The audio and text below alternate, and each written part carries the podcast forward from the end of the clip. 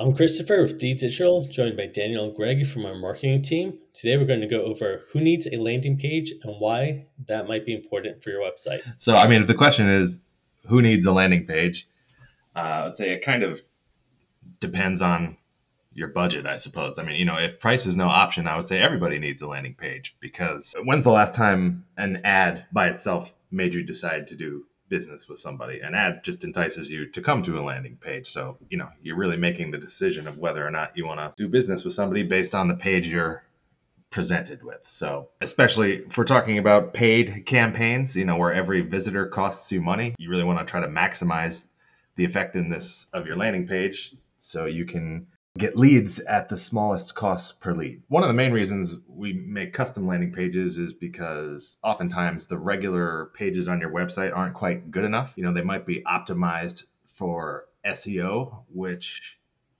generally, you know, Google likes to see pages with a lot of information on them that, you know, sort of signals that it's a, a, a good source of information on, on the topic. Whereas a person, depending on their circumstance, might not necessarily care that much about knowing everything there is to know about a topic. I'm actually kind of in that situation right now. I just, my air conditioning went out just a little while ago, and it's really hot in my house right now. So, you know, I Google something like A C repair near me, and, you know, what are the few things I care about? I care about, do they service my area? Do they service the type of equipment I have? How fast can they get there here? And are they a reputable company? You know, have they been around a while? Do they have good reviews? That's really all I, all I want to know. If you can feed me that information very concisely, I'm going to pull the trigger and call you, because getting my A C fixed is just a, a list, an item on my to-do list, and I want to get checked off. So I want to use the least amount of effort and time to get that thing checked off my to-do list. That's a really good point. And a good example too. And that's, so that's an example of, of a, of a landing page designed for someone with a need right now. But there's a lot of businesses that that are are selling something that people don't need right now. People don't need a hot tub right now. You know, people don't necessarily need a brand new car. They can get a used car. They can get something like that. Maybe they absolutely need a car, but you get my point. And so I want to touch on something that you mentioned about, about S E O regarding landing pages. Well, I think a lot of people, because, because largely, and I'm a strategist, I build campaigns, multi-platform, that all drive towards a particular landing page or landing pages. There's a lot of times when I'm driving people to a certain page. So it's not really important that I have S E O on my landing page, right? That's what it sounds like. If I'm if I'm using advertising, if I'm using a social media post, a newsletter, and and I'm I'm attacking my market that way and getting them to come to me, then it sounds like S E O isn't that important. But here's why you're wrong, particularly when it comes to search advertising on Bing, Google, et cetera. You may not need to have quality S E O on your landing page uh, in order for organic traffic to hit. You're going to need to have a quality S E O on your landing page, because Google identifies that.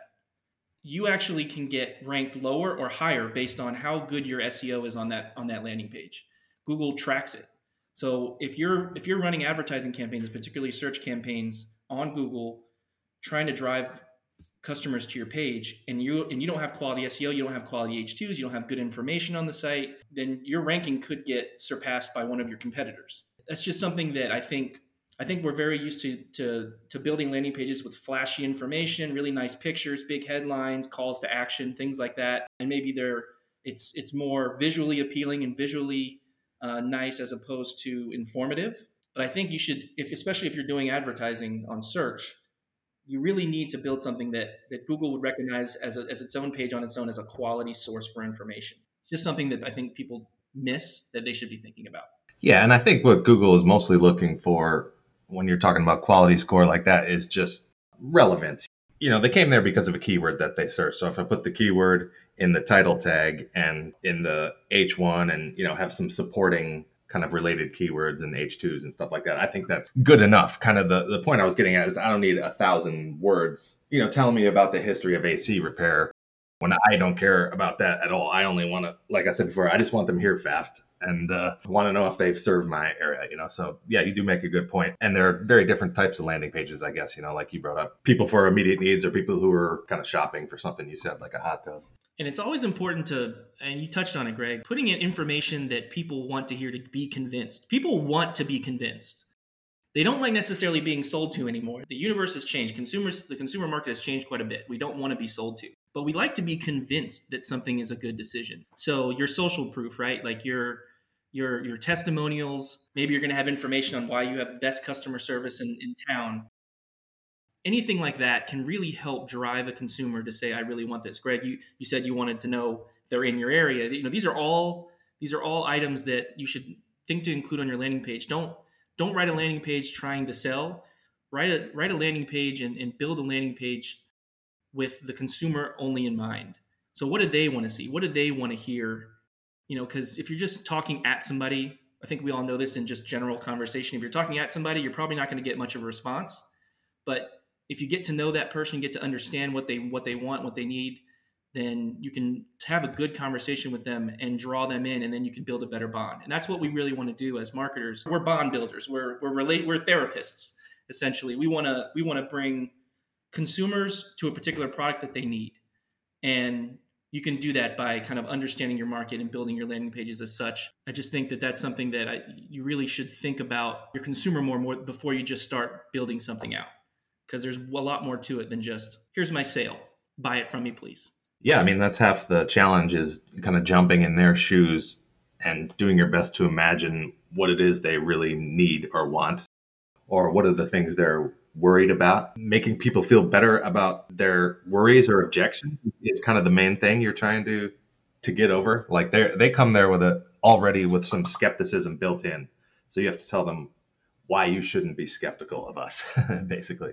And that can be that can be tough to do. It's kind of an art and a science, I guess. Yeah. You know, and so we've talked about like, you know, kind of what methods you should think about, how to how to really go about your your your landing page build, landing pages build. But a, another important aspect is how you're going to to get your conversion and how you're going to track it. I think the common things are, you know, form submissions, of various various kinds of form submissions, um, phone calls, et cetera. The, one of the worst things in the world as a marketer is if you build a landing page and you forget to set up your tracking and you have no idea how successful it was. You, you spent money on advertising campaigns, you, you did social posts, you did newsletters, you did all these things, and you have to go hunt to figure out how successful it was, whether it's in your sales logs or or just looking through organic traffic or your traffic to the, to the page itself. Make sure that you understand before you build it how you're going to track first, because that is the end game anyway. And you're going to be lost if you don't do that. Yeah, I couldn't agree with you more. I think uh, accurate tracking is an absolute must and really kind of the first thing you need to establish, especially these days as paid ads kind of slowly moving more and more towards automation. You have to, you know, like performance max campaigns or, or even just regular search campaigns where your bidding method is to maximize conversions. Basically, every if you feed these, you have to feed these algorithms good data, and they'll just kind of automatically optimize for what you've decided is a conversion. So, I mean, if you if you put a, send a lot of bad leads back to, to Google Ads, it'll optimize for those. It doesn't know whether those are good or bad, you know? So if you need to make sure you're tracking the things that you really want people to do. So the, you know, the smart bidding uh, strategies can really work in your favor. Thanks, Daniel and Greg, for sharing some of your thoughts on landing pages. I think you all hit on some really helpful advice. For anyone looking to work with an award-winning web design and marketing company, visit the digital dot com to view our portfolio and speak to one of our solution consultants about your project. Bye, guys.